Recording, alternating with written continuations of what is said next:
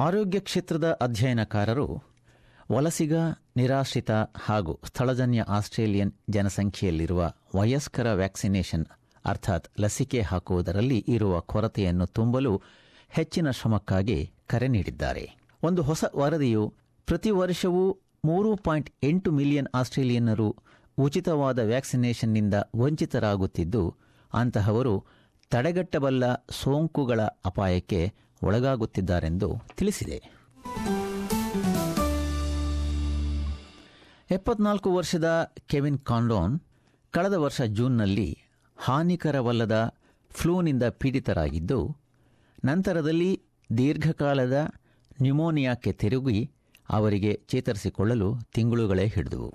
ಕಾರೊಂದರ ಅಡಿಗೆ ಸಿಕ್ಕಿಕೊಂಡು ಬಚಾವಾಗಿ ಈಗ ಆರು ತಿಂಗಳ ಕಾಲದಿಂದಲೂ ಚೇತರಿಸಿಕೊಳ್ಳುತ್ತಿದ್ದು ಬಲವಾದ ಕೆಮ್ಮು ಮಲಗಿದ್ದಾಗ ಬೆವರುವಿಕೆ ಉಸಿರಾಟದ ತೊಂದರೆಗಳು ಅವರನ್ನು ಐದು ವಾರಗಳ ಕಾಲ ಹಾಸಿಗೆ ಹಿಡಿಸಿದ್ದವು. ಅವರ ಕಳವಳಕ್ಕೆ ಅಷ್ಟೇ ಸಾಕಾಗಿತ್ತು. ಆದರೆ ಚಿಕಿತ್ಸೆಗಾಗಿ ಆಸ್ಪತ್ರೆ ಸೇರಬೇಕಾದ ಸಾಧ್ಯತೆಯು ಅವರಿಗೆ ವಿಶೇಷವಾಗಿ ಕಳವಳಕ್ಕೆ ಕಾರಣವಾಗಿತ್ತು. I'm very paranoid about going into hospital, particularly at 74, because my father died from MRSA just from going into hospital for an X-ray for a routine operate for a routine inspection after a fall, and he died from that infection picked up in hospital, and so I was paranoid about going in hospital. Fortunately, I escaped that, but it took me a long time to recover. ಅಪಘಾತದಿಂದ ಆದ ಗಾಯಗಳಿಂದ ದೀರ್ಘಕಾಲದ ಪ್ರಭಾವಗಳು ಇಲ್ಲದಿದ್ದರೂ ಆ ಅನುಭವವು ಎಂಟು ವರ್ಷಗಳ ಹಿಂದೆ ಉಂಟಾಗಿದ್ದ ಲಘುವಾದ ಶಿಂಗಲ್ಸ್ನಿಂದ ಕಲಿತ ಪಾಠವನ್ನು ಪುಷ್ಟೀಕರಿಸಿತ್ತು one of those illnesses you just don't think is going to happen. When it does happen, there are various levels of effect. Fortunately, mine was mild. My father's was very serious, and my girlfriend's was has left uh, and then you know a lasting effect on her. You just got to think, even though it's unlikely, it could be so serious that it could affect your eyesight. You go blind with shingles.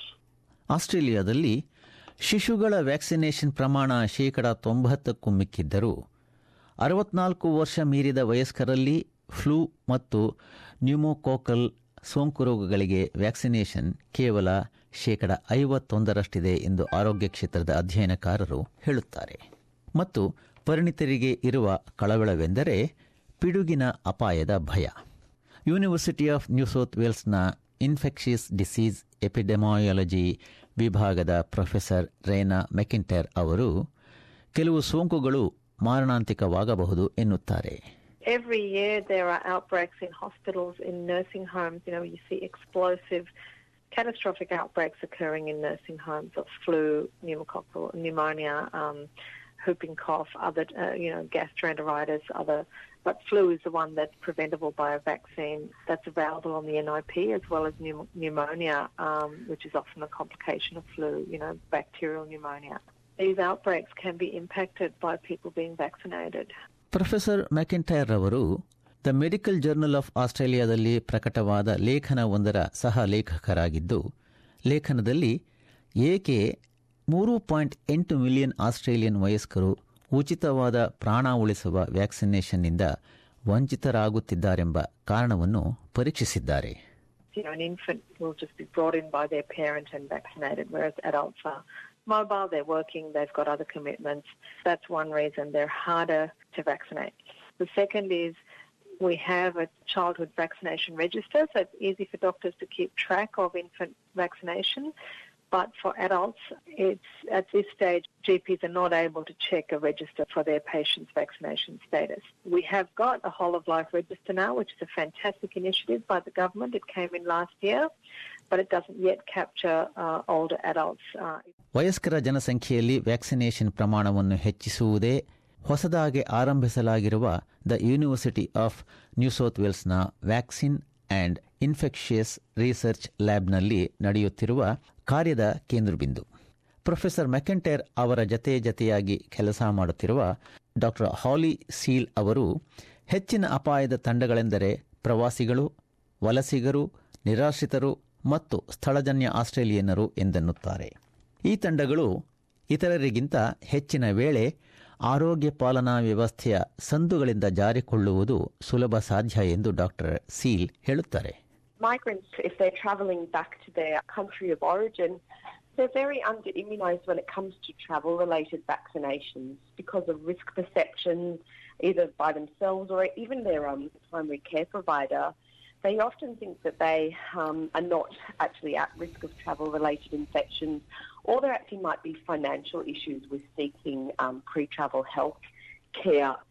Unfortunately, it, it often ends up with some of our common vaccine preventable diseases being brought back into the country because of people travelling to areas where, where these infections are still more prevalent than in Australia.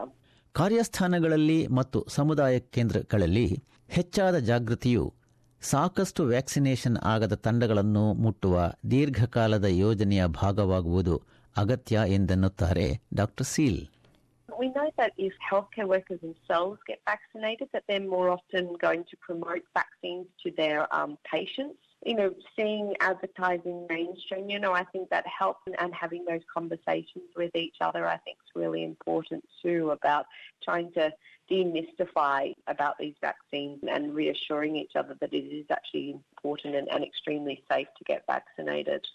ಇಬ್ಬರು ಅಧ್ಯಯನಕಾರರು ಜನಗಳಿಗೆ vaccination ಪಡೆಯುವುದರಲ್ಲಿ ಕಾಲಕ್ಕೆ ತಕ್ಕಂತೆ ಇರುವುದರ ಬಗ್ಗೆ ಉತ್ತೇಜಿಸುತ್ತಿದ್ದಾರೆ. Kevin ಕ್ಯಾಂಡೋನ್ ಈಗ fashion ರೂಪದರ್ಶಿ, ಉದ್ಯಮಿ ಮತ್ತು ಭಾಷಾ ಬೋಧಕರಾಗಿದ್ದು ಅವರಿಗೆ ವ್ಯಾಕ್ಸಿನೇಷನ್ ಪಡೆಯುವುದು ಜೀವನದ ಗುಣಮಟ್ಟದ ಪ್ರಶ್ನೆ.